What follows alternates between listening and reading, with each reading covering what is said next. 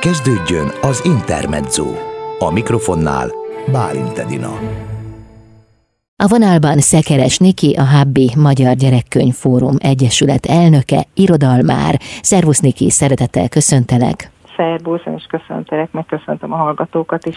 Hát ha valamiben nincs mostanában részünk, az például a könyvfesztivál. Ti azonban most péntektől vasárnapig megtartjátok a Habbi Gyerekkönyvfesztivált. Milyen módon történik majd mindez? Hát a, amiben viszont nem szenvedünk hiányt, azok az online programok. Ez igaz. A programunk az most online lesz, mert hát máshogy sajnos nem lehet.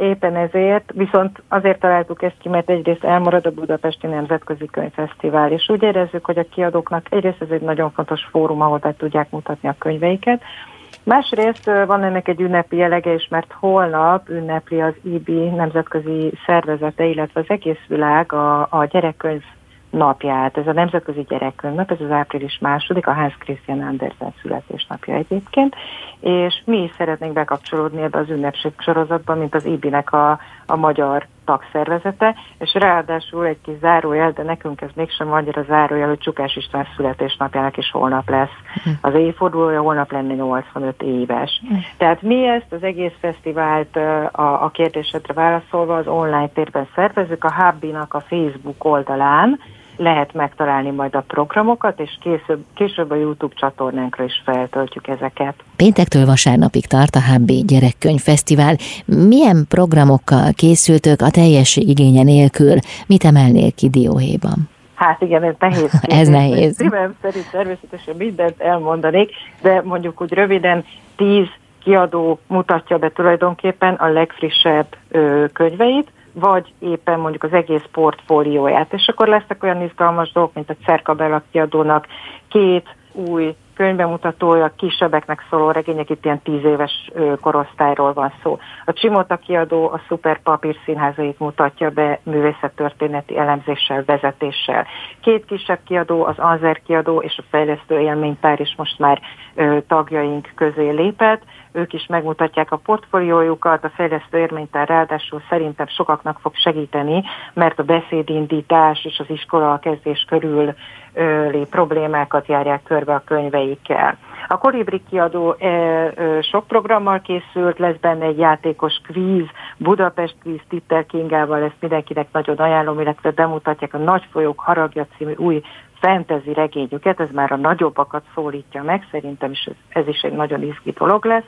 A Szkolár kiadó egy ünnepeket, szokásokat körbejáró könyvsorozatot mutat be Takács Viktória író illusztrátorral, a Pagony kiadó pedig többen is egyébként, több kiadó is új sorozattal lép fel, ők a zseblámpás könyvek sorozatot mutatják be, ami már az a korosztály, aki már picit jobban tud olvasni, mint az igazán kezdők, tehát már nem betűzget, hanem el tud olvasni egyetül egy regényt, de sok illusztrációval, nagy betűkkel, és ezek elég jó sztorik, Kertész Erzsi íróval és Korbolyági illusztrátorral mutatjuk be a könyvet, illetve Kovács Eszter lesz ott a főszerkesztő.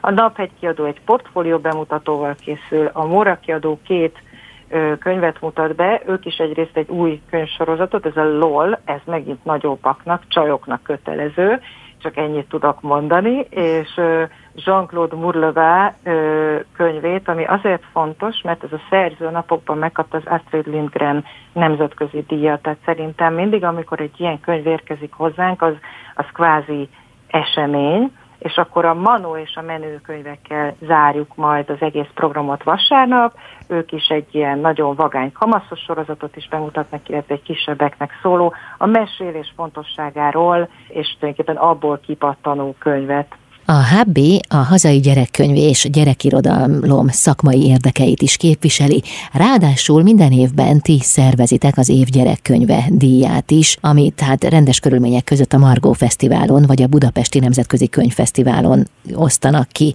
Most idén ez hogy alakul? Hú, hát izgalmas a kérdés, óriási munkálatokban vagyunk, hiszen számunkra az év ugyanúgy megy, mint eddig, és a szakmai zsűri már a shortlisteket kiválasztotta, ezeket folyamatosan adagoljuk, ez szintén látható Facebook oldalunkon, illetve több fórumon is, a Libri-nél is készül az aloldal, mert hiszen ők az egyik támogatóink ebben a, a történetben. Ott is készül egy külön aloldal a shortlisteknek, és mindenféle interjút hozunk majd.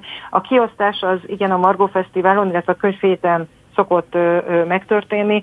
Ez már tavaly is online volt, mi fel vagyunk készülve az online díjkiosztóra is, hát nagyon reménykedünk benne, hogy hát a június elején lehet személyesen, mert hogy ennek szerintem az egyik legfontosabb része az, hogy tényleg ott lehetnek a szerzők, a kiadók, a szerkesztők, a fordítók, mindenki együtt, ráadásul van gyerekzsűrink, és olyan jó lenne, hogyha újra a gyerekzsűri átadhatná az általa díjazott könyveket, mert sokszor hátrányos helyzetű iskolákból jönnek gyerekek, sokszor a gyerekzsűrink tényleg az egész országot megpróbálja lefedni, és ez nekik iszonyú nagy öröm, hogy eljöhetnek Budapestre erre a nagy eseményre, és találkozhatnak a, a szerzőkkel illusztrátorokkal. Hát reméljük, hogy erre már lehetőség lesz a valóságban.